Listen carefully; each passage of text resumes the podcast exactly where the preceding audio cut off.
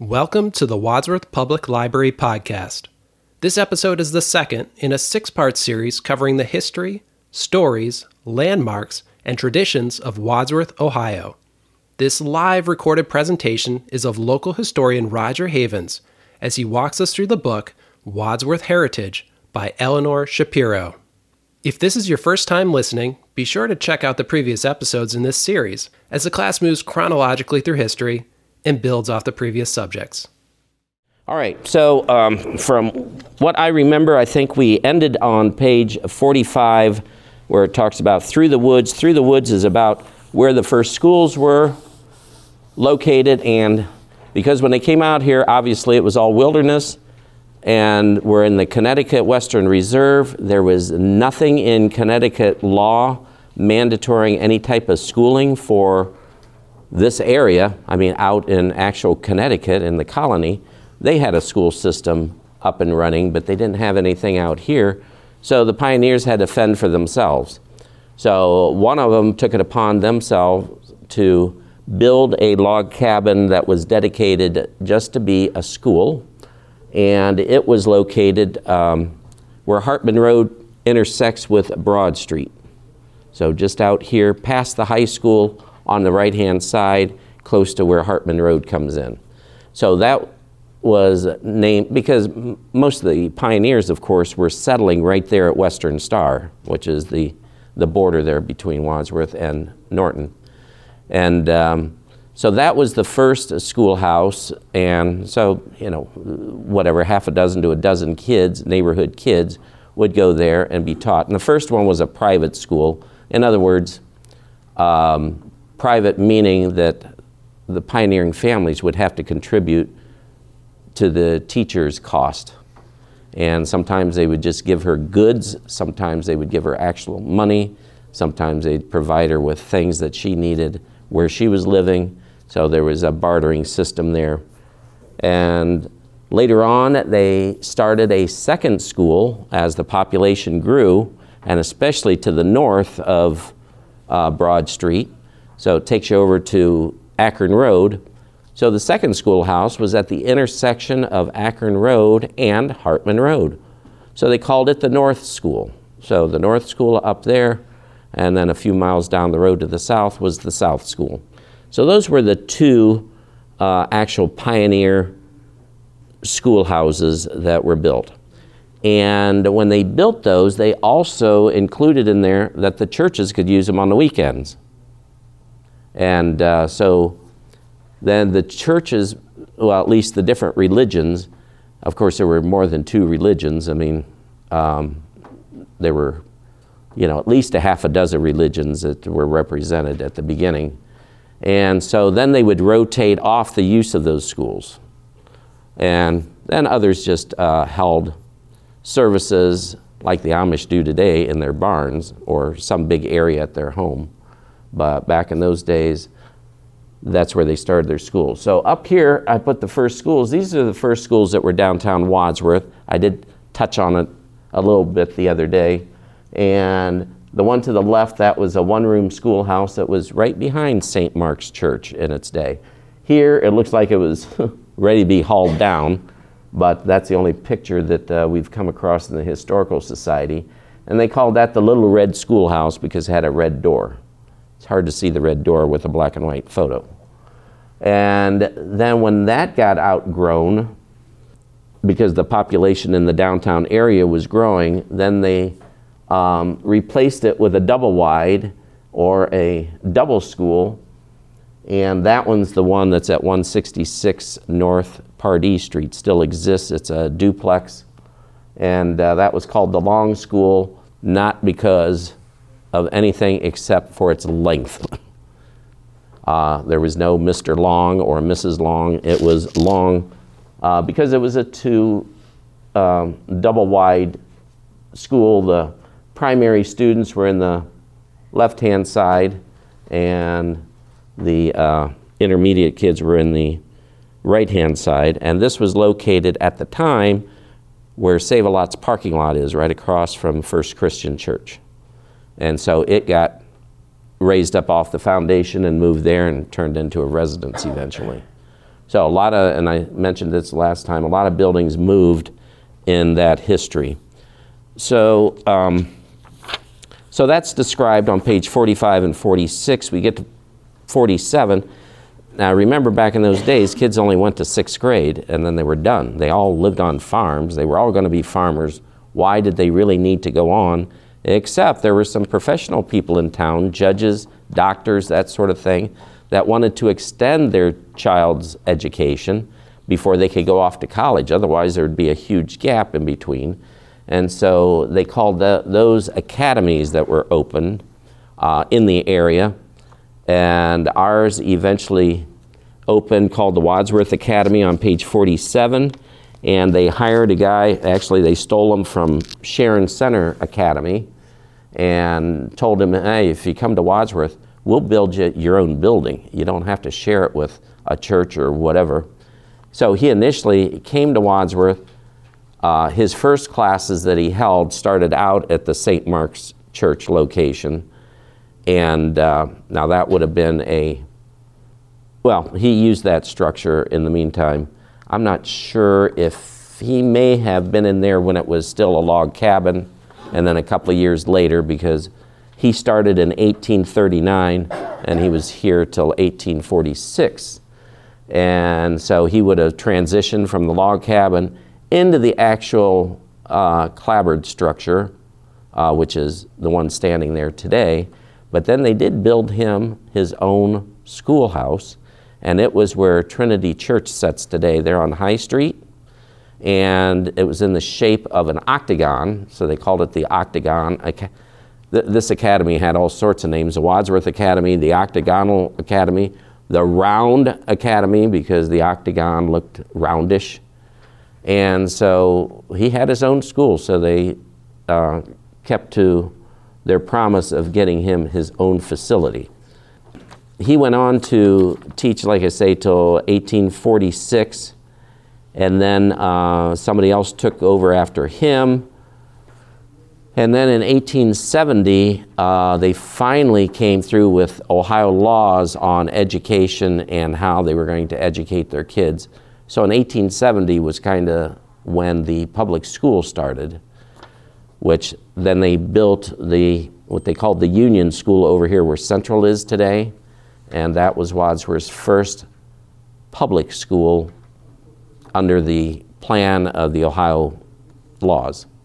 Eventually, they hauled that down, and that's where Central is today. And so that was for the city kids. Now, the country kids, they had to go to a different school.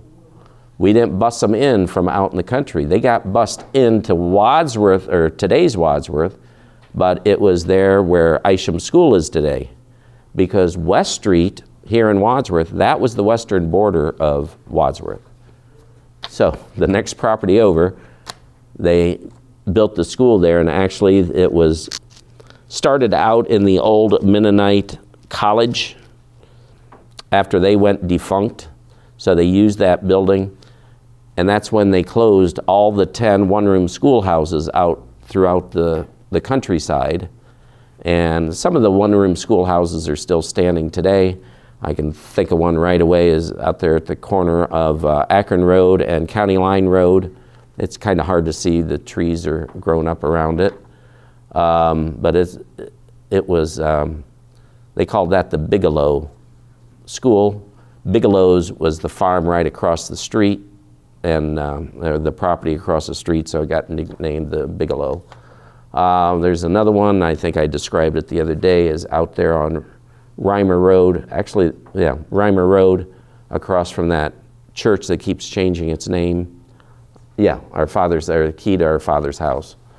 And uh, so there's one there, it's a painted brick building, but if you actually look at it, you'll see that, yeah, that was a one room schoolhouse.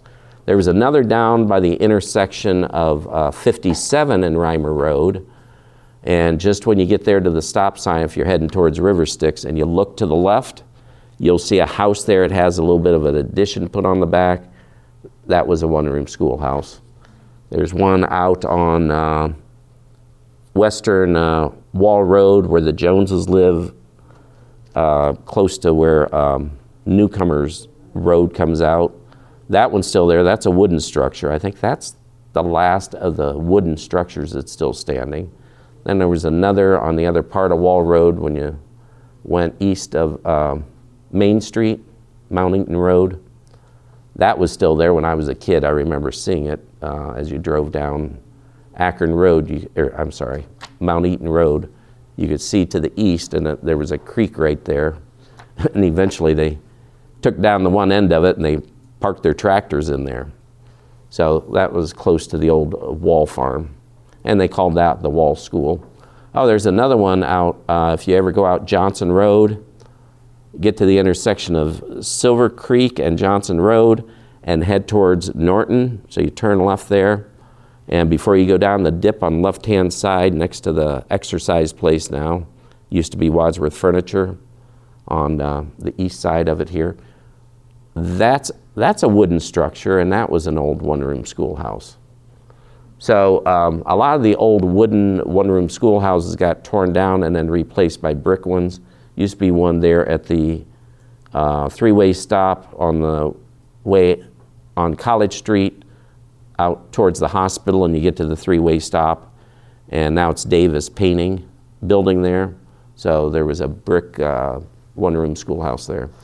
So Wadsworth Township was supposed to have 12 one room schoolhouses, and you'll hear people say, yes, because that's the way townships were divided up into 12 districts. But two of them in Wadsworth kind of combined, they shared. So that's why we only had 10.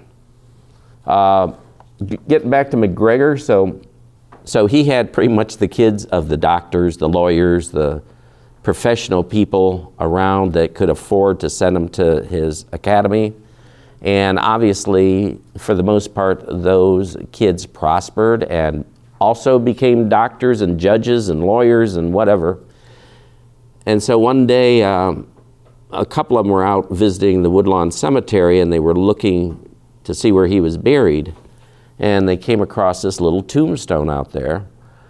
And they said, How sad that this guy who influenced us and made us prosperous and were um, and they liked this guy, that he has such a small tombstone. So they took a collection of all his former students and uh, raised enough money to put that statue down there in the actual cemetery of the John McGregor statue and put it, uh, remove the old tombstone, which that's a story in itself, because after the old tombstone was removed, all I can figure is they must have taken it back close to where the octagonal church or the octagonal school was or his academy which now it's trinity church. And i think it was back in the 70s or something they were doing some re-landscaping around trinity church and somebody flipped over this flat stone and it said john mcgregor on it well that creeped people out to no end they thought oh my gosh the church was built on top of a graveyard and so it started its own little scandal until somebody said, no, no, that was his. They hauled it out of there after uh, the statue was placed there. And that statue had to cost quite a bit of money. They brought the granite stone, the base of it, the pedestal of it, they had it hauled in from Scotland, only for the fact that's where he was from originally. He left Scotland at a young age with his family and came to the east coast of the United States. So he graduated from St. Andrews in Scotland. But anyway, I think that's why they got the granite base from there. And then the actual sculpture was done over in Italy in marble, and it set sent over, and then they put it all together there. Now he's unfortunately he's missing his hands. Uh, vandals crawled up there and lopped his hands off. He should be there with his right finger pointing into his left hand that's holding a book. Yeah, he was an educator. I think he's missing half his nose, but I don't stand there and really gawk at him. He creeps me out because what they say is his eyes follow you all through that cemetery. Once you start walking up that sidewalk, he's looking at you. You pass him, he's looking at you. All right, so that's the history of the McGregor Monument um, there on page 48, and I think it goes to 49. But now there's pictures, and interesting, there's selection, uh, here selection, pictures. This is the page I'm at here at 40, well, which should be around 48, 49. And it's Owen Brown. Well, why would they put a picture of Owen Brown in here? He never lived in Wadsworth, but he's pictured on here. Well, his brother was the one that lived in the log cabin that's set right here where the library is today. He's the one I mentioned at the last thing that went back to the East Coast and loaded his wagon up with books so he and his wife could start a library in this spot and loan it out to all the pioneers downtown or close by. So Owen was his brother, and Owen owned property in Hudson. He owned property here in Wadsworth. And he's the one that when Frederick, his brother's um, infant child, died shortly after birth, Owen stepped forward because there was no cemetery. He stepped forward and said, I will donate an acre of my land that's located just beyond uh, St. Mark's Church down in the, the valley there. And so that his niece had a place to be buried. So they put him in there because he donated that acre. Although, then I, I come to learn, he didn't outright donate. He said, I'll donate this, you can start putting people in there, uh, but I'm still going to maintain the pasture rights to it. Which means if somebody would come to him and say, hey, can I rent out that, that acre to feed their sheep or goats or cows or let them graze or whatever, then he could rent it out because he owned the pasture rights. So eventually, um, people got wind that you know that may not be right. After more and more people were being buried there, and they wanted to clear it off and make it look nicer, and so they ended up paying him, I think, two hundred dollars to buy his pastoral rights back. So anyway, Owen Brown lived up in Hudson. His claim to fame too is his son was John Brown, the abolitionist. We don't have absolute documentation that John Brown ever visited here, but he did like this uncle, and I think they were close. So I'm, we're going to assume that John Brown visited Wadsworth pretty frequently, being a bit pretty close. So that was 1817. Next page shows uh, one of the early Wadsworth mills, uh, which is on what is now State Street. So State Street or Rittman Road down here in the south end as you leave Wadsworth. Uh, it runs parallel to Blockers Run, the creek, until you get to uh, uh, Seville Road. But down in there, that's where we had mills set up because you had three creeks in Wadsworth kind of coming together in the south end, and it provided enough water power to power these mills. And as a kid, that area was just known as the town dump. That's where you hauled your stuff in cars or trucks or whatever. And then you went back there and they were constantly burning trash. I mean, it was just like a. I, I never went back there with my parents when it wasn't just smoldering because they would just dump everything and burn it. Then down at the bottom of that picture, it shows General Elijah Wadsworth's um, Tombstone, that's out in Canfield, Ohio, about 60 miles due east of here. And that's where he lived, his house. And it says up there, part of the original General Wadsworth home still standing in Canfield. So his house was in the square at one time, and that's again when, when uh, the pioneers were coming through, they were stopping at his house to purchase because he owned a lot of property here in the Wadsworth area, hence they named it after him. So it, it says part of the original. His house was so big, they split it in half. So that's half of the house, and the other half was uh, separated out into another dwelling. And that happened here in Wadsworth with the Pardee family. Uh, Aaron Pardee, who was the first mayor of Wadsworth, he lived uh, across from St. Mark's Church around Wautroosa and his land went all the way to the south end of Wadsworth. I mean, where the match company was located, that was the back part of his. You know, he had a hundred acre farm, but the frontage was up here.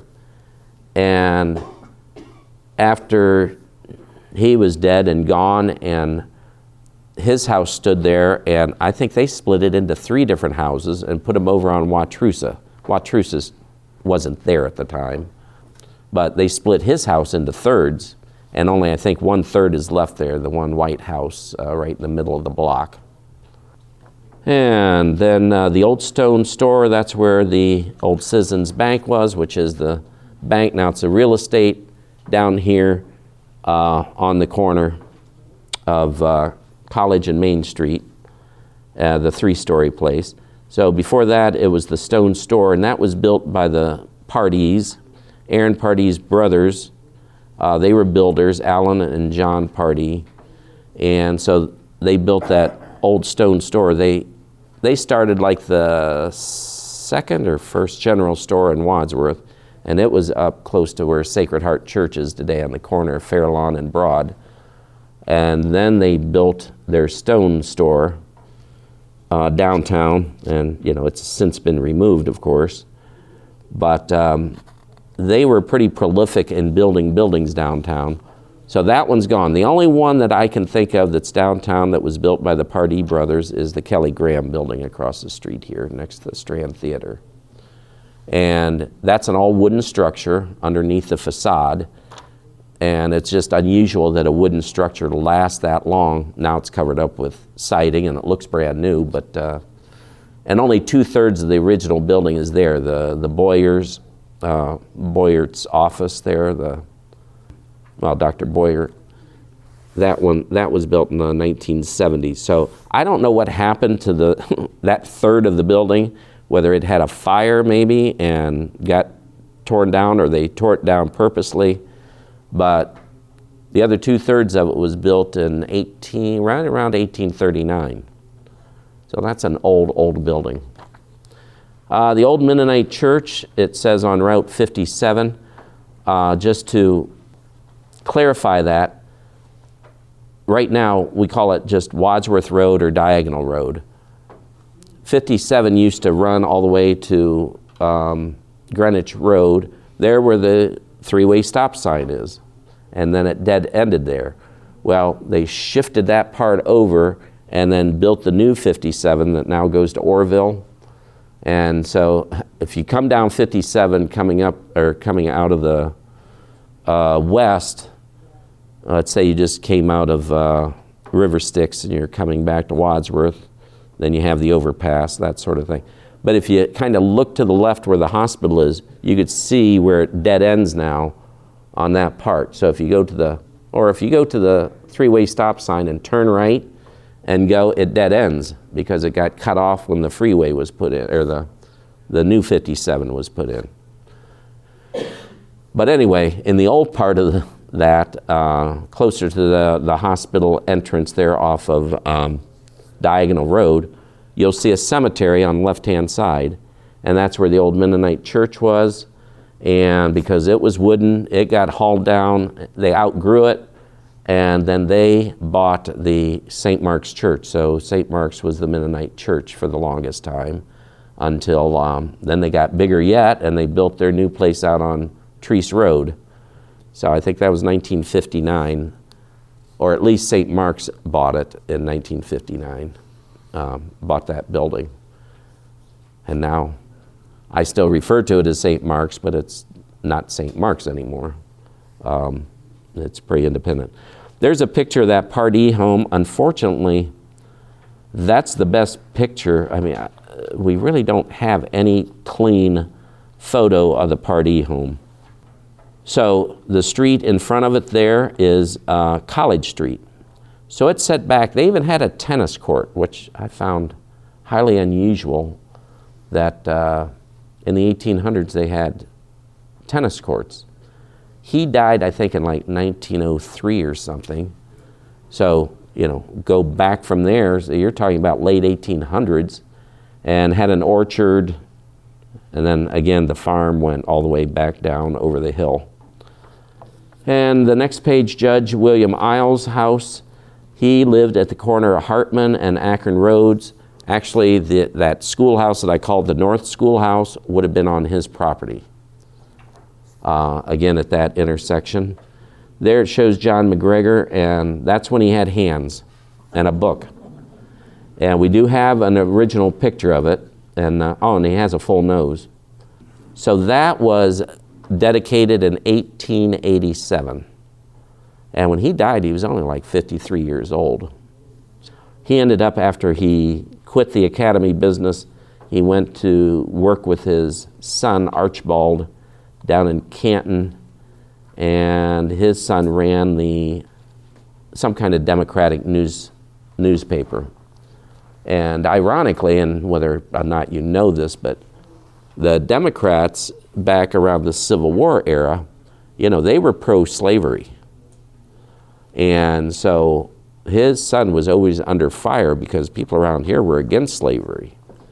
So uh, there's a few times his newspaper got broken into and they busted up as much as they could because they didn't want to read this pro slavery stuff. And John Pardee, oh, and that Judge Isles, by the way, just as an FYI, he's the one that kind of led the search for Sylvia Beach when she went missing since he just lived down the road from them about a half mile. So he had good leadership skills, and he's the one that uh, he's the one that led that uh, group out to, you know, initially to search for her, and then secondly to go back out and search for a body, and wasn't successful, unfortunately. Oh, and the Pardees, another building that they built would have been over here I don't even know what's in the building now. It's where uh, the Wright store was, Spectrum, I think, Verizon. They're in the corner across from the old bank on the corner of College and High Street. Um, there was a big hotel there called the National Hotel, or originally named after the person who had it built. So it was called Butts Tavern and Hotel not referencing a part of the body, it's a part of a name. So Butts Tavern was there. They helped build that in the 1830s, or they built it, and that one caught on fire. Um, I think simply they were the managers were making breakfast that morning, and it took a spark or creosote buildup or whatever, and it caught on fire. And it was a windy day. It nearly burned down the entire town they kept trying to figure out how to put because it, it was an all wood structure. And the same thing of course has happened over in medina. Twice their city burnt down during those pioneer days because they were like wadsworth. All the downtown buildings were made of wood. And if one caught on fire and because they're all next to each other and if the wind is blowing just right or whatever they had a hard time putting it out. We at least had some semblance of a fire department, whether it was a bucket brigade or eventually a tank that was pulled by horses that they could pump the water. In Medina's case, they didn't have their own fire department. And so they were at the mercy of Lodi coming out to put out the Medina fire. But that's why you go to Medina and all their buildings look of the same architectural design because they were all rebuilt at the same time. And in Wadsworth, we have kind of a hodgepodge because some are still the old wooden buildings. And a lot of ours, the building owners ripped down the old facade of the building and had them re-bricked in a different design. All right, John McGregor, next page. Aaron Pardee, again, he was the first mayor of Wadsworth. His mother, um, well, his parents lived out in New York. His father died she took up all the kids, and gosh, there were seven boys, and she moved out here. And her property originally was, um, I think they bought it off of the Hudson family, which Hudson, that guy, his dad is the one that started the village of Hudson. And his wife was um, sisters to Frederick Brown, who lived here in this spot. So his sister lived next door with her husband. They sold the farm. Mrs. Pardee, for whatever influenced her to do what she did, moved her whole family out here. And these sons then prospered. You know, obviously the one became mayor, the others were builders downtown. One of them was a doctor. And there's an inter- interesting story about him because he was the seventh son does anybody know what the seventh son means in a family? Well, back in those days, the superstition was that the seventh son in a family was also blessed with healing powers. And there was an incident where George was his name, and he was just a young kid, you know, 10 years old or something. And the neighbor out in New York got, or their, their child got deathly ill. And so they summoned him over to cure this other child. And, you know, I'm sure they, they took him over there and the kid didn't know what to do. And they were saying, oh, you know, place your hands on this child, you know, do whatever. And he followed that. Well, miraculously, the child got better and lived and survived. So from then on, he was, well, long story short, he became a doctor. And uh, that's what he did. But he was also stricken with uh, issues as a child um, physically, and uh, so he died at an early age. But when they built that stone building, when his brothers built that stone store over there in the corner, they built a special room for him at the top to have a medical school.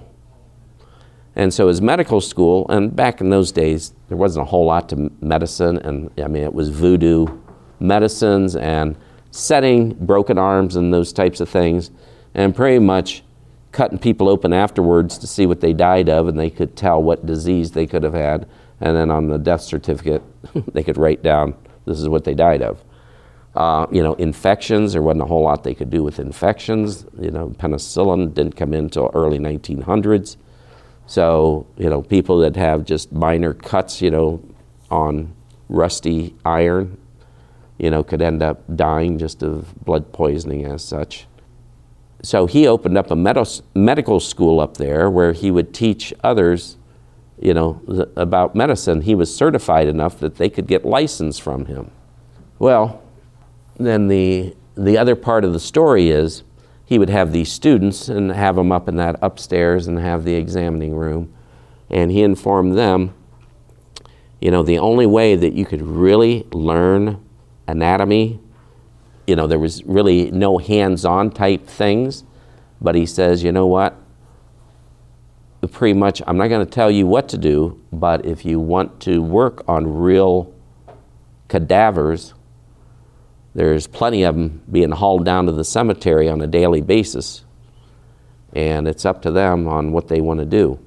So some of those students or their parents would hire uh, grave robbers to go down into our cemetery and remove, they called them resurrectionalists. So they resurrected the dead. That happened all over Ohio because, uh, and other states because there was, at that time, there was no way of getting a human cadaver. I mean, even one that, you know, nobody knows them, they're a pauper, whatever, but no one had access to the body and they were just forced to bury them down at the cemetery. And we had a lot of those types because we had the railroad tracks in the south end, and you'd have hobos and bums and that sort of thing coming through. And some of them, you know, they would die in the south end, and then we were required to bury them. Um, or they got hit by trains or got drunk and fell in front of the train and got their got dismembered. But anyway, so that's why they put fences up around all the cemeteries. And the whole the old story is it's not like the people inside want to get out because they can't, and the people on the outside really don't want to get in there unless they have to. But the real reason was it was more of a distraction for the body snatchers because they'd have to get them up over the fence and delay their time in and out. So what they would do is uh, because behind the cemetery it was all wooded, and so they could easily hide back there too. And after a funeral, um, the body would be taken down there, and of course, back in those days, there's no vault or anything. They just put the wooden coffin down into the ground and uh, covered it with dirt. And after the funeral party would leave, they'd come out of the woods with their picks and shovels and a big gunny sack, and they would dig down in the freshly dug dirt and pop open the part of the top lid and put some kind of hook and chain and put it up under the head of the uh, person in there and drag it out through the top of the coffin. And then, of course, they would recover up the coffin so nobody know, knew the difference. And then they would make arrangements to sell those bodies. When people got wise to this, of course, it was very much against the law, but there wasn't enough law enforcement for somebody to sit there, you know, after somebody got buried. So family members knew about this, and so they would um, they would pull a grave shift. That's where that that uh, came in. The grave shift shift was those people who stayed in the cemetery all night uh, to protect um, the body, and they would do that for about the next week until they knew that the body was starting to rot so bad it couldn't be used. Like I say, that was a that was a common occurrence, and uh, and ironically, um, George, Dr. George Pardee, is buried in the old part of the cemetery. His is one of those big white obelisks that's there. And I always wonder whether his body's there buried under that obelisk or whether some of his students got revenge and hauled him up and out.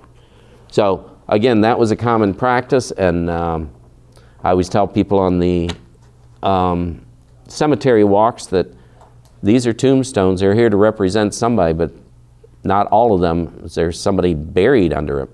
Especially Sylvia Beach, of course. She was lost in the woods and never found, but she has a monument down there. And there's Civil War uh, monuments down there that, you know, the people died in battle down in Tennessee or Kentucky or wherever. And they buried them down there, but a tombstone was erected up here for the parents.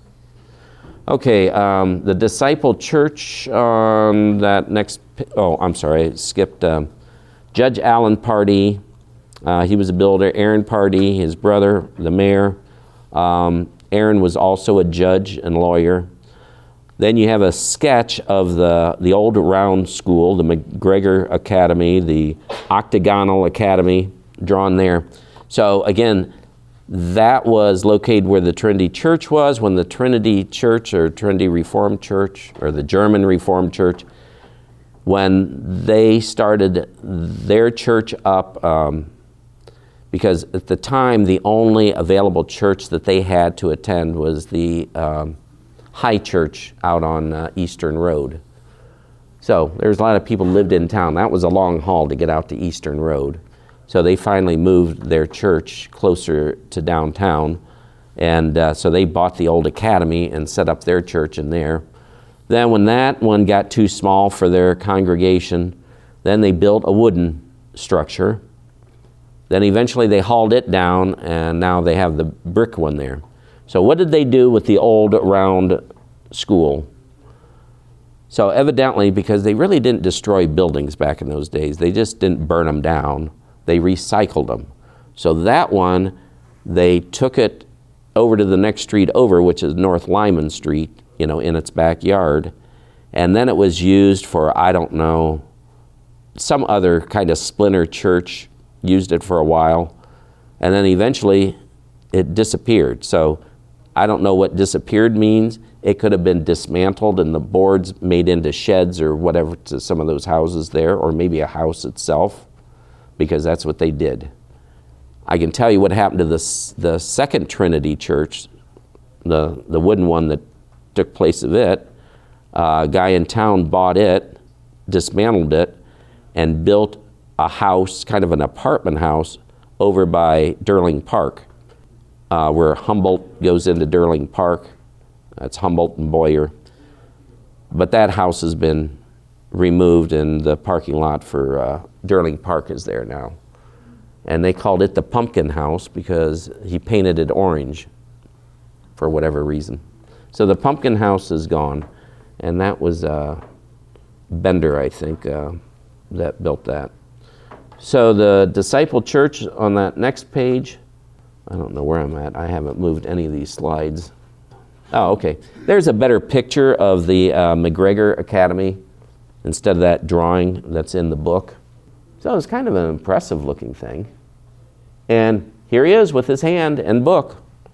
I did a close up of it and his nose is still on there. And we just cleaned him as a, uh, this past summer for the cemetery, the Friends of Woodlawn Cemetery. Okay, down at the bottom under the, the disciple church, again, uh, that's the first Christian church. That's the original part out by the street across from Save a Lot. And uh, you can see that it's changed tremendously, but that was built the same year as St. Mark's Church, 1842. And then the next page is the First Methodist Church in Wadsworth. It was built in 1835. And the Methodists would be the oldest congregation in Wadsworth because the first pioneers, one of them, at least one of them, was a Methodist family. So this was built in the parking lot there by OJ Work Auditorium, CIS, right where Mill Street comes out onto Main Street.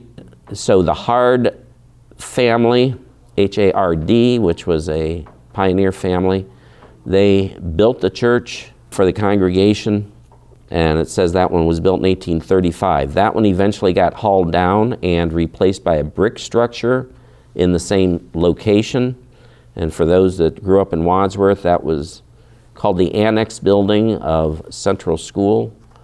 It was that building that was separate from there, and it was part of the old church, the remnants of the old church, not this one, but the second one. And uh, they eventually sold that to the school district.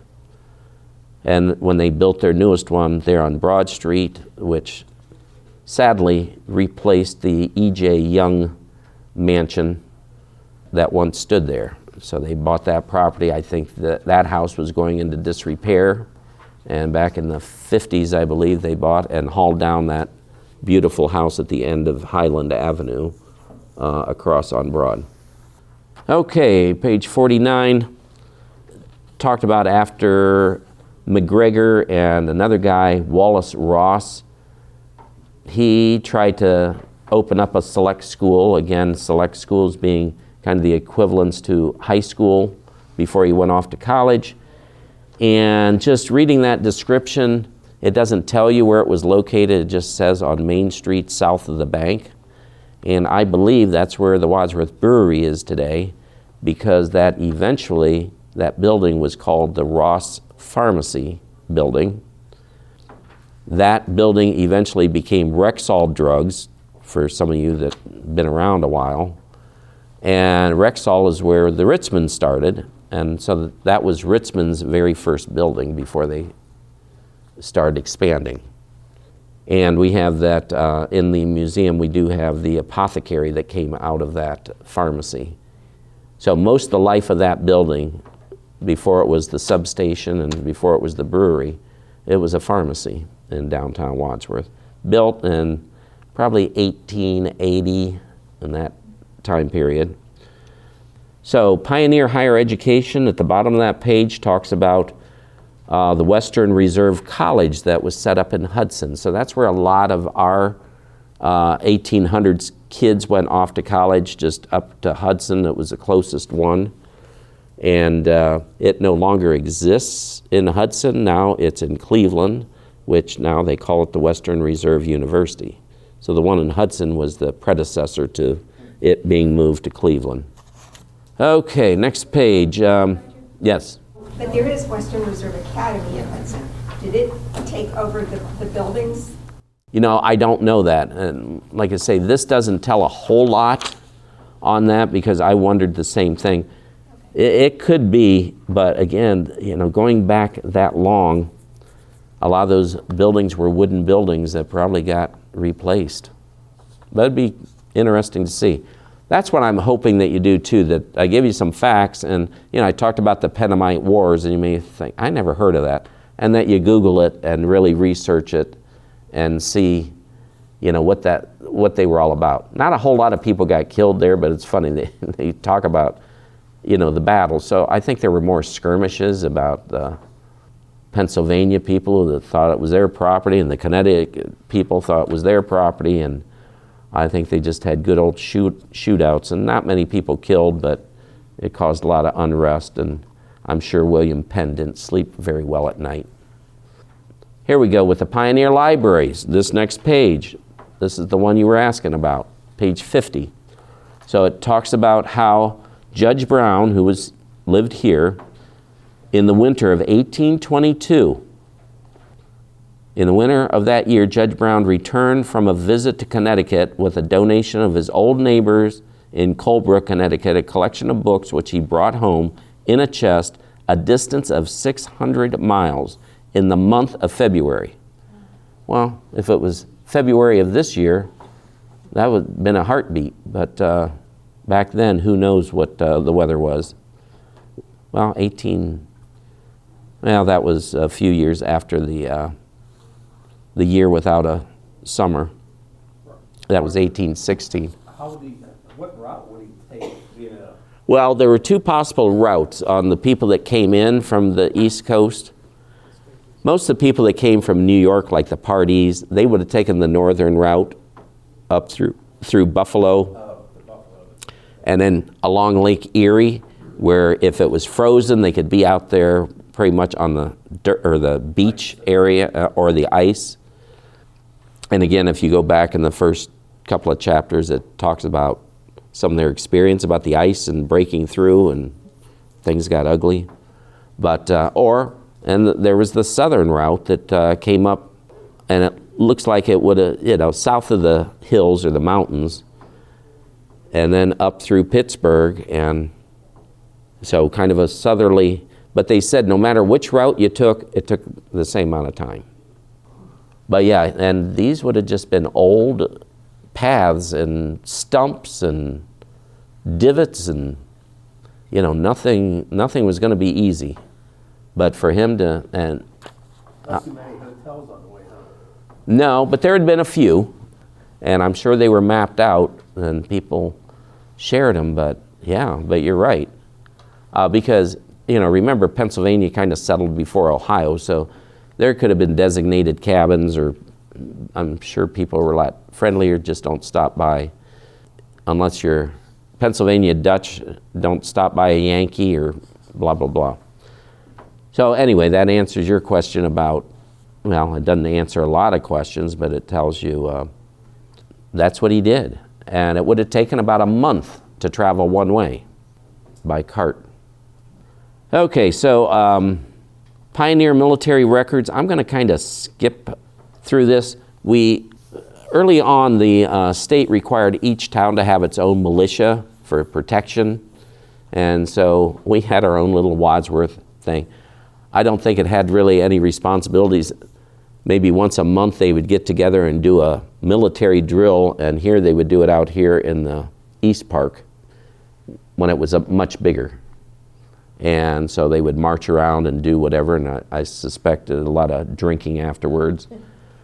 We ended up having a company like a military building eventually and it's where the old i'm going to call it now the old fire station is today. So just up here on lyman street is where it was more like a big barn that uh, the militia or the uh, people who volunteered their services but I guess they would be the equivalents to like uh, Minutemen if they needed, or if the, there was an Indian uprising, or the British headed back into this territory, they could call people together and uh, protect the town. Okay, on page uh, 51 it says Revolutionary War. I'm not going to go through those names, only that four of them are buried here in Woodlawn Cemetery Michael Brous, James Gifford, Elisha Hinsdale and Philemon Kirkham. And interesting enough, Kirkham and Hinsdale both lived over across the into the Norton border, but then they moved into Wadsworth. Elisha, he was buried in Western Star Cemetery, and then when the other family members started dying off, they bought a plot here in Wadsworth, so they had him hauled up and out and brought him to Wadsworth. Otherwise, we'd only have three Revolutionary War people there, and that would have made five at Western Star. So it balanced us out. War of 1812, I think we have 13 veterans of War of 1812 buried down in Woodlawn Cemetery. Then uh, there's a statement here on page 51 that from 1840 to 1860, Wadsworth was a dull place to be nothing really happened. Uh, people were still clearing the land and doing their farms, and you know there were a few stores downtown. Not not even many stores downtown, maybe a couple of wooden structures. Uh, of course, you had the stone general store stone house, um, but not many of those buildings. They didn't start cropping up till the late 1860s, post Civil War. Let's put it that way. Uh, in the 70s. 52, just to point out the first paragraph on 52, and we do see that in the Woodlawn Cemetery records that there was a spike in people dying from 1844 to 1848. And it's because there was an epidemic that came through, erysipelas, or, or se-. Yeah, I don't know my Latin. But anyway, that struck and it was one of those uh, contagious diseases. A lot of these diseases were caused because of uh, insufficient sewage, basically, you know, outhouses and things that leached into the water table and that type of thing. So, and that's why it was popular to drink whiskey because that was processed and that was safer to drink than the water. And so a lot of alcoholism also was part of uh, the pioneer life. And postmasters, there, if you're doing a research on the postmasters of Wadsworth, go at it. Now, book two, we're in 53. And I could spend a whole class just talking about the coal mines. And I'm not going to do that. You can read it on your own because it is a fascinating read um, through that. But this all started, the farmers discovered um, coal on their property, on their farmland. So they were using the coal, they would dig it out and use it like in their furnaces or wood burning stoves, things like that to heat up. So, but there was no market for it because there was no way to get it out of Wadsworth besides on carts. So when the canal, the Erie Canal came through in Barberton, that kind of opened up a little bit of a market. You still had to transport it over, over to Barberton. And back then, Barberton was called New Portage. Old Portage was Akron. So New Portage, before it was named for O.C. Barber, uh, it was just called uh, the uh, New Portage. You know, that being named, I don't know if you even know this, but because there was a portage from Cuyahoga River to the north, just north of Wadsworth, as you're going into Sharon Center, that's where the um, the, the divide, Continental Divide, yeah. There is a barn in Sharon Center that when it rains, that the water on the one side rolls towards Lake Erie and the water on the other side goes to the Ohio River. But anyway, once the, um, oh, the portage. Yeah, because if you know the Crooked River, the Cuyahoga River, it heads south and then it heads back north because it can't go anywhere. It can't get past the Continental Divide. So when the Native Americans, they would come down on their canoes in Cuyahoga River and they wanted to get south of the border, or at least uh, to this side or get to the Tuscarawas River, they had to carry their canoes across that Continental Divide. So when they carry those canoes, it's called a portage. You're portaging your canoe. And so they would carry it across up through Akron, I know there, uh, well, Portage Path, that's how it got its name. So they'd have to carry the canoes, pop them in there, and now they could go all the way to the Gulf of Mexico if they wanted. Anyway, that's why they called it New Portage, because uh, it being part of the portage between those. So finally, you know, when I said uh, 1840s to 1860s, things were dull, things started happening in the 1860s early 1860s because railroads became popular and we were able to attract a railroad track to come through Wadsworth. Now, I said we were able to attract it, we were able to bribe it to come to Wadsworth. And what they did is they took up what they called subscriptions, and people could donate money that they could give. You know, if they raised enough and raised the most, then the railroad would come through and they'd get the money for it. So it's more like a bribe, but Wadsworth raised tons of money to do this through the Beach family and the Loomis family. So it was a single track that came through. It was the Great, Western Railroad, and it was just a single track. But that single track, it was also a steam engine train. What steam engines need, obviously, water, which wasn't a big deal. They just put a, a big water tower down there at the depot. But they also needed wood at the time to fire up their boilers. So around Silver Creek Crossing, a lot of men were hired just to go cut wood, split it, and have it ready and salt to the railroads. But then things got converted over to coal. Oh, guess what? Wadsworth had coal. So they switched from the wood to the coal, and boy, did we have a lot of coal. So our coal vein comes up into Wadsworth Township, goes a little bit into Sharon Township, doesn't go anywhere outside of Wadsworth Township besides Sharon, just a little ways, probably pretty much around the Continental Divide, and then goes all the way south to Massillon. So they call it the Massillon Basin of Coal. Goes down through Doylestown, Rogues Hollow, I'm sure you've heard those stories, over into Norton. Actually, it starts at Tallmadge and goes south to, to Massillon. Ours was kind of at the, the basin of it, which was one of the thicker seams, and it was still only five foot thick. In the south end of the township, the way they got the coal out is they went like along Silver Creek, and you have the, the huge banks there, embankment, and they would drill in to the side of the bank or dig in, knock it out. And so they called that kind of a drift mine or have very little uh, digging down in. They would be more of a horizontal. Of the north end of Wadsworth around Weatherstone, those were deep shaft mines. So they had to go down in an elevator 100 foot down and take all their equipment down there and their mules and everything like that. So shaft mines up there and drift mines in the south part. Um, obviously, you know, you get to the higher elevations up, up that way. So, the coming of the railroad, 1863, had a huge impact on Wadsworth. For the wood initially, then the coal mines.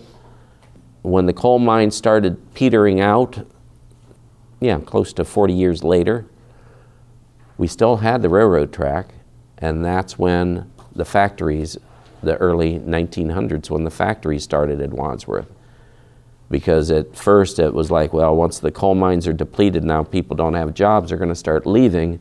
But fortunately, the match company, the injector, the Wadsworth Salt Company, the brickyard, all those created um, more jobs, and had it not been for the train, this would have turned into a ghost town. I'm just going to point out that at one point, these poor guys that uh, Oh, and it was mostly Irish immigrants that came in. And they were recruited because during the Civil War, all our men were off to war. So they had to recruit adults from Ireland and Canada to work in the mines. A lot of them were already over here because they worked on the canals. That's where the Irish came in, and hence uh, the Catholics came in because before that there weren't many Catholics in Wadsworth it took that Irish migration in uh, for that to happen. I think the, the guys were paid like 50 cents a ton uh, for their coal, and a coal miner could maybe get three tons a day. So a buck and a half they would make a day in the mines. And again, that's all written in here. Again, I just encourage you to read that in more detail. Um, so the coal mines, well, at one point, um, and they used screens to kind of sift the coal after it came out. They would haul, haul the coal out on, in coal cars, and each uh, adult would put his initials on his coal car so they knew which one, when they pulled it out, what he would get credit for. Then they had a screen that they would run to get the stone out of it. I think some of the miners were getting smarter to put larger pieces of rock mixed in with it to get the weight. So then they reduced the, uh, the owners reduced the size of the screen to sift it out better, which was actually taking coal out now. Now they're being cheated. And so they went on strike. So uh, the Loomis family, um, uh, the one, well, they, they were brothers.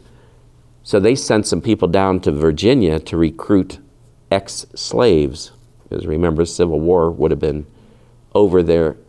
I think this uh, strike happened about right around 1880s.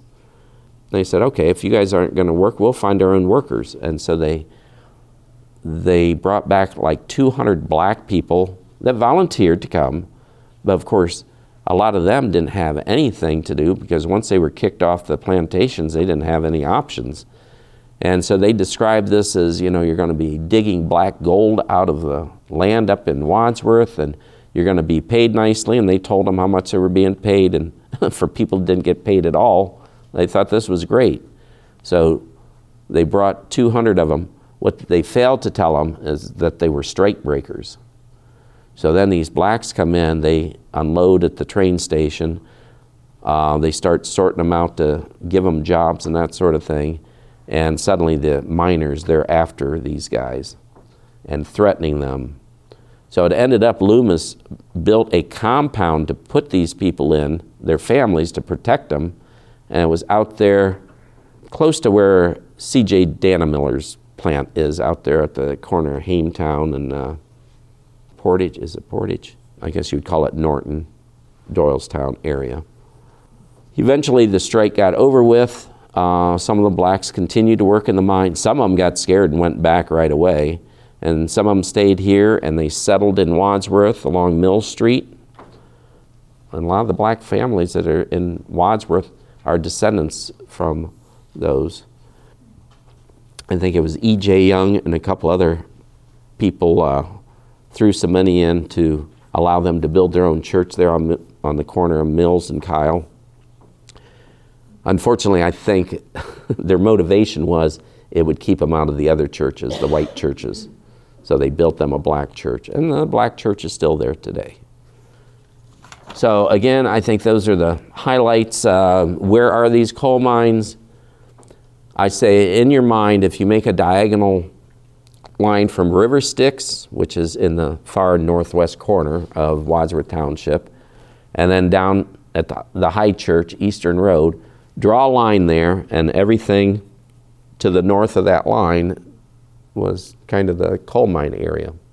Closest to downtown Wadsworth would be Durling Park area, then down through Red Rock and down through the valley.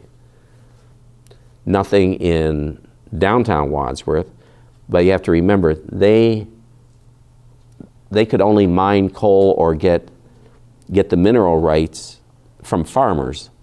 And if the downtown was developed into individual houses, it'd take forever to get enough. So they went after the farmers on the outskirts of town and got their mineral rights and uh, could mine there. But all along Hartman Road, well, along Akron Road, there were Giant Eagle is. That was one of the largest um, veins. It's where that church is that's next to uh, Giant Eagle and that was one of the largest mines there. So who knows if the end of the world comes, they're liable to just go down the old coal mines and survive the uh, whatever happens. And then along County Line Road on both sides in Norton and Wadsworth, that was also a huge mine through there. Wherever you see the high tension uh, electric lines going out outside, uh, out by the blue sky, that area. That was all coal mine area, kind of left over. And what else do you do with that land? Now it's converted into at least uh, electric lines being strung um, through there. So where that uh, power station is down there, or the uh, transfer station on Silver Creek, there across the railroad tracks, that was huge mines down in there. And in fact, Dr. Carino said that was the last mine to close. It's after the old guy, the old prospector that would go back in there. And the one day there was a flood and his mule died, and that's when he hung up his pick and said, I'm done.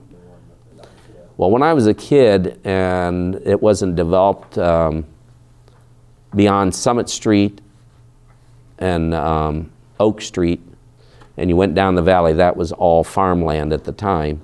And I just remember riding my bike back through the woods and that sort of thing, and you'd come across these big mounds in the middle of nowhere. And I kept thinking, ah, as kids, you didn't know what they were. And they weren't real easy to go up and down on a bicycle, let's put it that way. And then I learned later that that was the slag pile.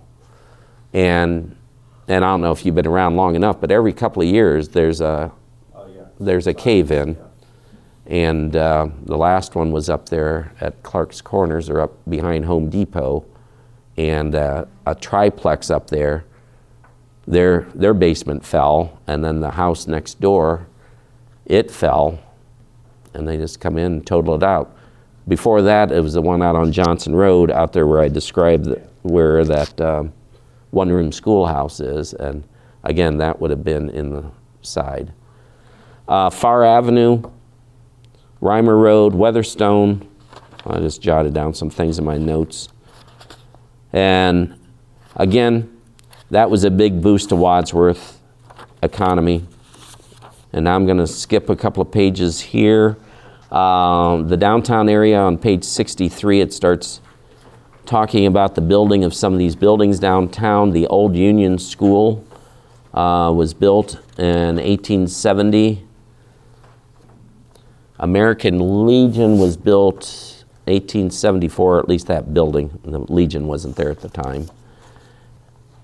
Oh gosh, I think the old Carolyn's cupboard there, that, that has a date in the fabric of the building. I think it's 1883. So in the late 1880s, um, again, the oldest one, oh, the IOF building, which is now the Unwind building. That one was is probably the oldest uh, modern building, and that was 1867, I believe. And like I say, then it varies all through town. Um, the O'Neill's building, that was early 1900s, so down here at the Valley Cafe.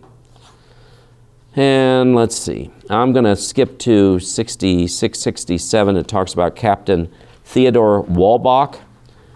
So he was a professional photographer that settled here right after the Civil War. He was born, I think, in Smithville. But we thank him so much every day because he had a photography business here in Wadsworth. And at one time, his office was above, uh, well, what's uh, the Domino store. And he also, and I don't know whether I mentioned, I think I may have mentioned this the last time his house was where the American Legion is today, there on Main Street.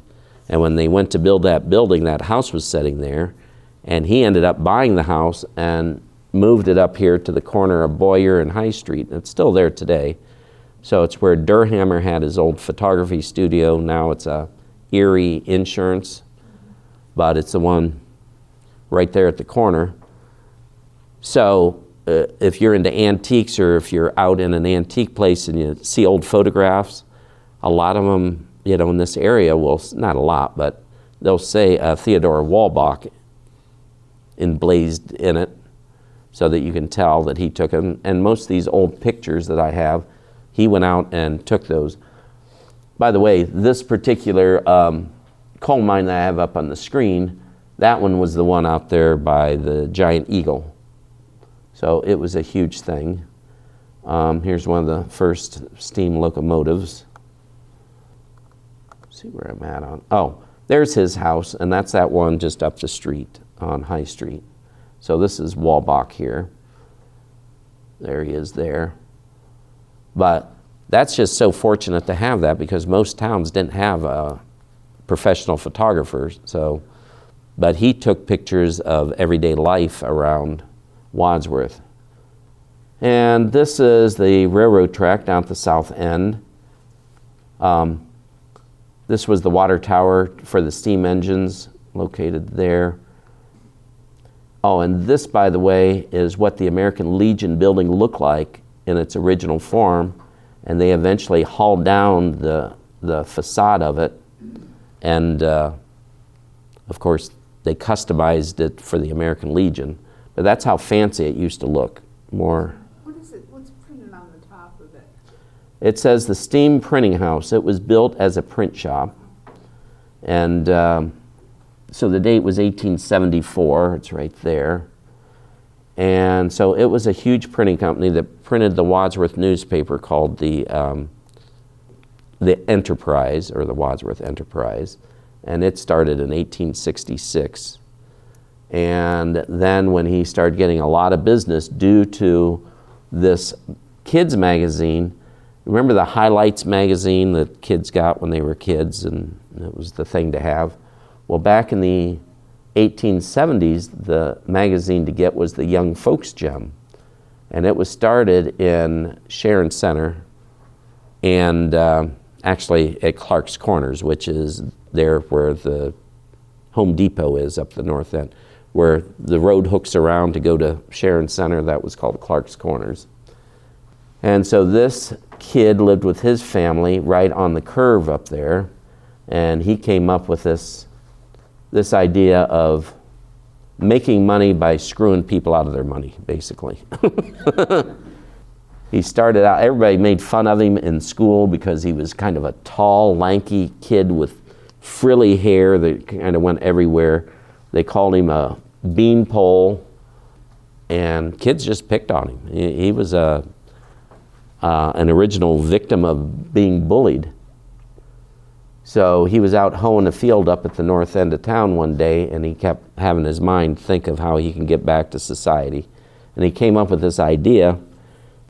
The money he raised in hoeing that field and trying to get rid of the plantain weed, which is a popular weed here in and around Wadsworth, that he thought, you know what, I'm going to sell an idea to all the farmers about how to get rid of these weeds. So what he did is he took that money, whether it was a dollar or whatever, and he invested in an ad that he put in some East Coast newspapers, and basically says, "Ho, far or hey farmers, are you interested in a sure way of eliminating the plantain weed? And if you would like the solution to it, send me a quarter, and I will send you the solution."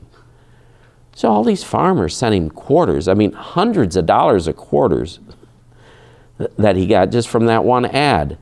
And he simply sent them back a postcard that basically says, pull them and burn them. The only known cure. So these farmers, of course, are irate. They all got screwed out of this money. And, but he made hundreds of dollars, and hundreds of dollars back in those days was thousands of dollars. So that was one of his schemes. Another one was um, aimed towards kids.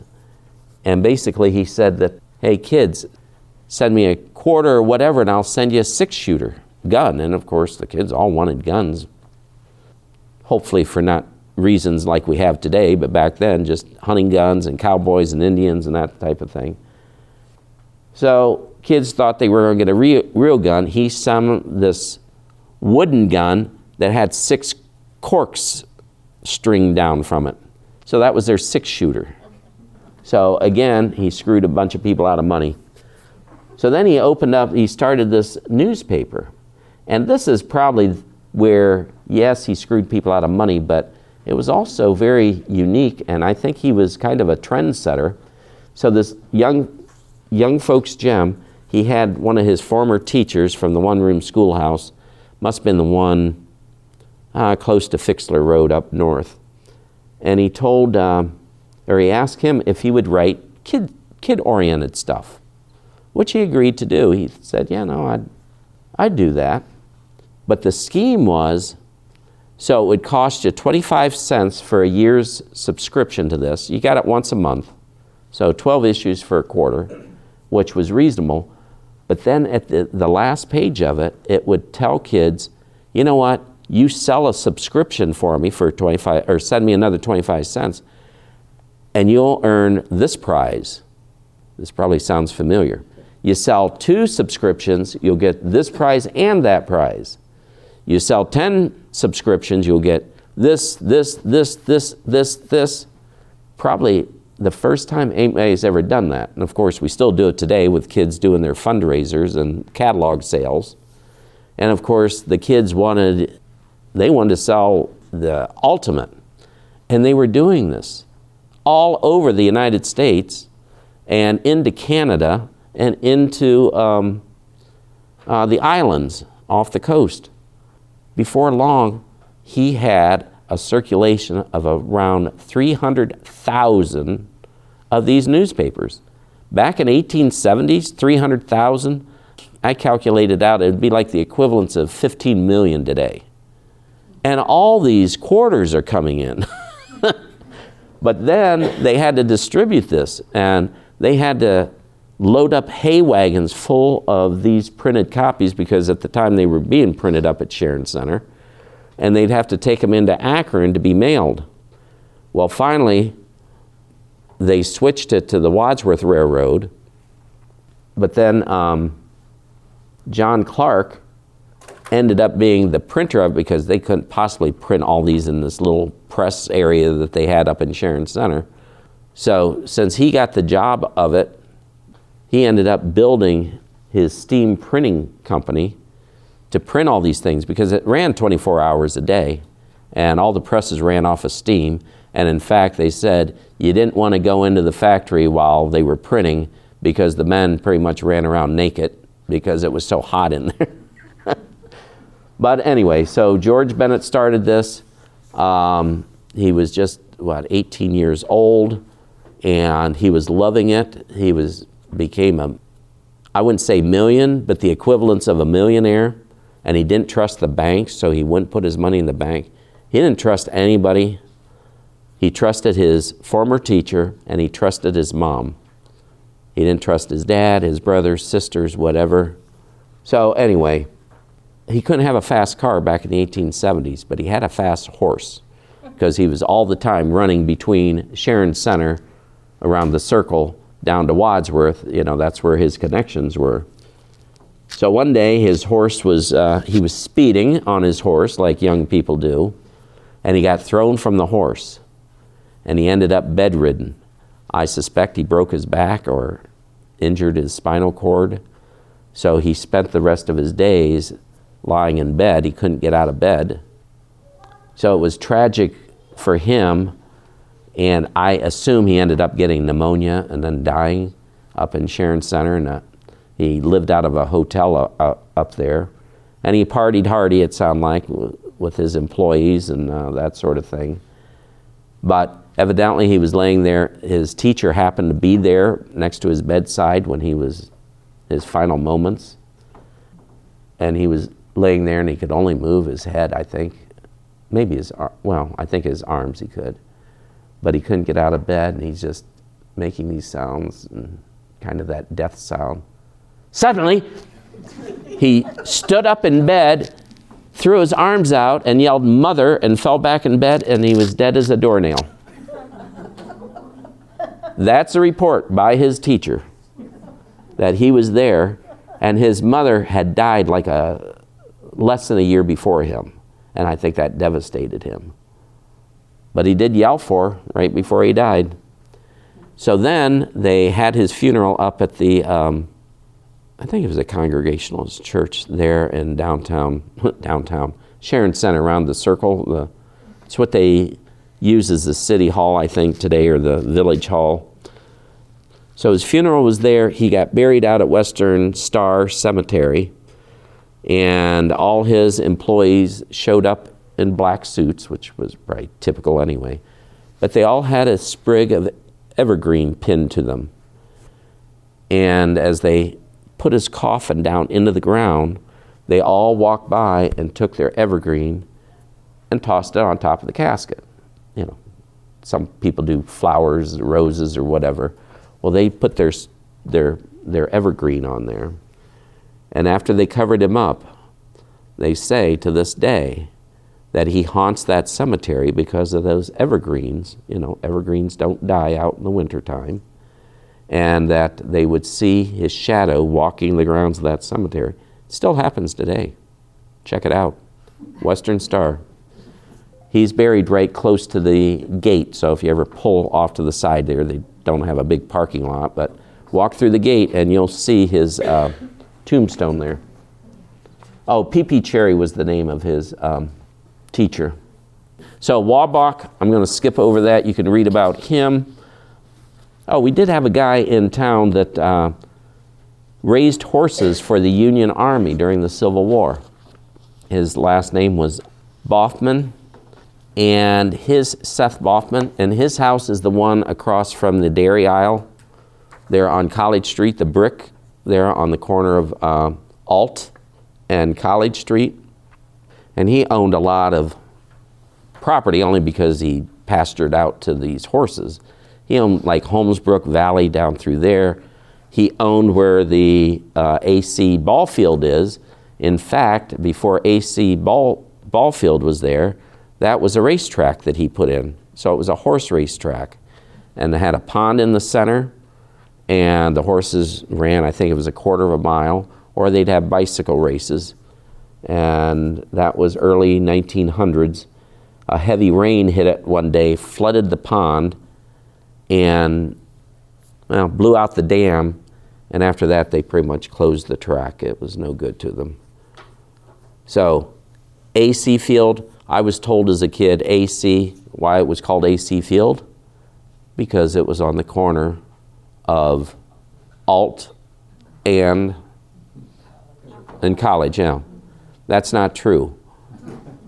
I learned later when I read this history book that it was the athletic club was the ones that built that horse track. So AC was athletic club. But it still worked. No, it's Avon, by the way. It's not Alt. Avon in college. That's what was throwing me off. Anyway, so I'm really messed up here in this this uh, book. But again, uh, Seth Boffman, he was a big investor in Wadsworth as far as those horses. Page 72, South Wadsworth Developments. Oh, that's why I had on this screen that uh, the railroad track because on there, okay, yeah, notice that uh, this being the south end of town, this is where the old depot was. There was an original depot, it burned down probably from a spark from one of the trains going past. It burnt down. Then the railroad refused to rebuild a depot, so they moved a train car, and that's what this is. This is the train car that they had to work out of. Then eventually they did build that kind of not very fancy depot if you grew up in Wadsworth that was still there as a kid. And then um, they hauled it down. Now it's just a parking lot. But you could see across the tracks, and this would be Mechanic Street, which is just south of the uh, railroad tracks. Um, so across the railroad tracks on the south side, there used to be factories lining that, you know, almost as far as you could see down the railroad tracks. They were all wooden structures that, uh, again, have burned down. But they had like a mirror company there, produced mirrors, obviously, in the 1800s and also bed springs. And this Hard family that I mentioned earlier, they, they had pat- patents out on these woven springs. I think they're more like the um, when you get a portable bed and you have those the, the wires strung. They don't have the actual spiral springs in it, but just that. And so they started a patent on it and sold these all over the United States and also had other factories in other locations. Plus, there was an aluminum place there that made um, aluminum pans, which we have some over in the museum in the kitchen. If you flip them over, you'll see that they were produced in Wadsworth. So, again, the South End was an integral part. Uh, page 73 talks about Dr. Nathan S. Everhard. So, um, he was born just across the border uh, on uh, Eastern Road. So out there where the uh, Silver Creek or the Silver Run Winery is, basically in their backyard is where Everhard's farm was. He was German, came out with the rest of them, and he buddied up with E.J. Young, and uh, and he was kind of more the brains to these Ohio companies. E.J. Young, I think, was the inventor, the patent, the guy that created things, the machinist that caused all this to happen, and Nathan Everhard was more the brains on the business end of it. and knew how to invest the money and that sort of thing. So um, when Grace Lutheran Church over here was built, you know, the, the beautiful structure over there, it was E.J. Young and Nathan Everhard that put a lot of their money and time into making sure that church was built the right way. Okay, over the next several pages, for whatever reason, this lady was infatuated with uh, doctors and dentists in town. I'm really not going to go over any of them. I can tell you on page 75, uh, Daniel Kranz, he was one of the doctors that lived in the Johnson House or the museum over there, as well as the guy right below his name, Dr. Thomas Ritter.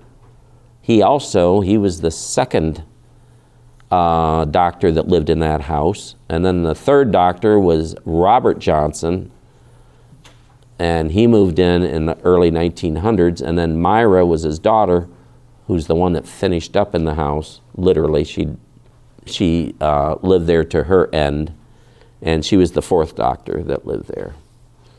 So some of these others, uh, Detweiler, you can associate his name with. Um, if you ever remember the old Eagles uh, club that was over here by the gas station, the house, that house used to set where Pizzazzio's is, and it got moved down the street, and then the Eagles bought that house and had their clubhouse there.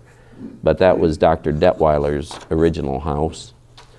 Uh, the Hinsdale family is a very good Wadsworth family. Came out in the pioneer days, and uh, so the original guy, Elisha Hinsdale, he settled in Norton just across the, the border there on Akron Road, and he owned a farm there, and his practice was making cloverleaf axes. So the axes, you know, they have a head on both sides so he was a blacksmith guy. And then his family members moved into Wadsworth on Reimer Road, close to where the rock cut is. So that guy raised these kids, and these kids were very prosperous uh, when they got older. Um, one of them, the Dr. Wilbert, talks about him. They call that uh, Reimer Road out there Stony Ridge because of that rock cut there close to Bonita Road. And so Wilbert was the first president of Hiram College. He attended there before it was called Hiram College, and the person who ran it at that point was James A. Garfield. So he ended up being good friends with him. In fact, here in the library, there's a book back in the history room that says letters between Wilbert Hinsdale and James A. Garfield. So that's back in the history room if you wanted to read their correspondence, but they were close all through. And Wilbert ended up being at uh, University of Michigan, and his specialty was anthropology. So that article talks about Wilbert. Then we have Frederick Falk, and Frederick Falk lived in the stone house out in front of the high school that they just took down, where they're going to be building the CIS school and it was on that property to the uh, just to the east of it is where that first schoolhouse, the South Schoolhouse, was. It was really on the Miller property or Jacob Miller, which was uh, I think his grandparent or something. Anyway, we have the Falk chair over at the museum. Just as an FYI, you can go over and touch it. And let's see. Oh, Thomas Later, he was a dentist that you know, lived here in Wadsworth. Like I say, they put all these dentists and attorneys and things in. But his claim to fame is after he died, he lived in the house that's set on this property, and that became the Ella Everhard. Ella Everhard, Nathan's wife, bought his house after he died, and that became the first Wadsworth Library, the Ella Everhard Library. And again, it was just an old big house that's set here. It wouldn't have been that old back then. And so she bought it, donated it, and said that's where the library is going to be. And it's been here ever since, let alone going back to Frederick Brown's. Um, Dr. Ellis Kramer, and this one is, yeah, this one is the dentist. There's another Dr. Kremer who was both a doctor and an undertaker. Now, Just think of that. You know, he never went out of business. And sometimes he may have created his own. But um, so his undertaking business was up here, kind of where the city hall is today. And he only had one other competitor, and that was Mr. Wuchter. And his place is that gap over there next to the Chinese restaurant. Uh, there on Main Street, and you know, you have that open gap where there's no buildings. Well, his house was there, and it was a wooden structure, and once it was gone, nobody ever replaced anything with a brick structure. But supposedly, Kramer would um, do the funerals of the Democrats that lived in Wadsworth, and Wuchter was in charge of the Republicans. So I don't know what the independents did. They had to meet somewhere in between. But they were the two undertakers in town, and like I say, the Kramer was a little bit shaky with uh, his ability. On page 82, it talks about one of the Hard family people, and again, that hard log cabin, the original, is out at Greenleaf Park there in Sharon Center on County Line Road. That used to set uh, on Reimer Road close to Bonita Road. And in fact, I just got a call from a lady the other day that bought a house, uh, the one old homestead there, and she wanted the history of it. And I said, Well, you know, I, I don't have a whole lot. You need to really investigate in the county and look it up. But I said, I do have the hard memories that this guy wrote, and he references that, well, at least the log cabin that was there that he grew up in. So this hard guy, it sounds weird, but um, he wrote his memories, I think, from 1818 to 1860. So by the time they arrived and got into the log cabin when he was a kid, and then all the way up to the Civil War. So he references, and that's how a lot of this history got into this book just from reading his memories. How good his memory was, I don't know, but boy, he sure sounded sharp. But um, anyway, he references the log cabin and its construction. But she's on that property, and I said, Gosh, it describes, you know, a big rock that was down at the bottoms, and, and he talks about all the wild animals that they dealt with, the rattlesnakes, and killing them, and uh, the pigeon problem that passenger pigeon problem that they had a problem with initially. And I remember as a kid, we had a pigeon problem here, especially Grace Lutheran Church. They would perch on it in the Masonic Temple. And I don't know how they ever got rid of them, but I mean, they were thick. And when I attended Central over there, yeah, and this is weird because I was sitting in classrooms, well, all of us were, and we'd look back and on the windowsill, there'd be all these pigeons set out on the windowsill. And some of them doing some naughty things which distracted highly from both the students and the teachers. And we got yelled at a few times for turning around and looking, and they didn't have any blinds to cover it up. But back then, the pigeons, they describe about how they ro- would roost in the swamps of Copley at night. And then in the morning, they'd fly to Wadsworth because we had a lot of nut trees and things, especially down Holmesbrook Valley and there. And the one person timed it, and one morning, a flock came over, 20 minutes. It was thick with these birds, just like now you're seeing the blackbirds coming back to roost. So the same thing, 20 minutes, uh, they said it like blackened out the sky as they flew here and made this horrendous roar, which you've heard, you know, these birds fly up. And then in the evenings, they would go back to Copley and hang out there for the night because of the dead trees and uh, just roosting and all those in the swamp area. So, you don't find that kind of stuff in this book. That's from me reading all this. Well, anyway, we're going to f- finish up. Oh, good heavens, yes, I went way too long here. But we knocked a good chunk out of here. Um, here's Kramer and Wook- Wuchter, by the way, in their glory. Here's all the Johnson House. Mu- you can't see it, only me. what am I thinking here? But um, I'll show them to you next time. That's all I have. I hope you learned something tonight. We hope you enjoyed this presentation and would like to thank you for listening. You can contact us or find more information on this topic, as well as many other resources, at wadsworthlibrary.com.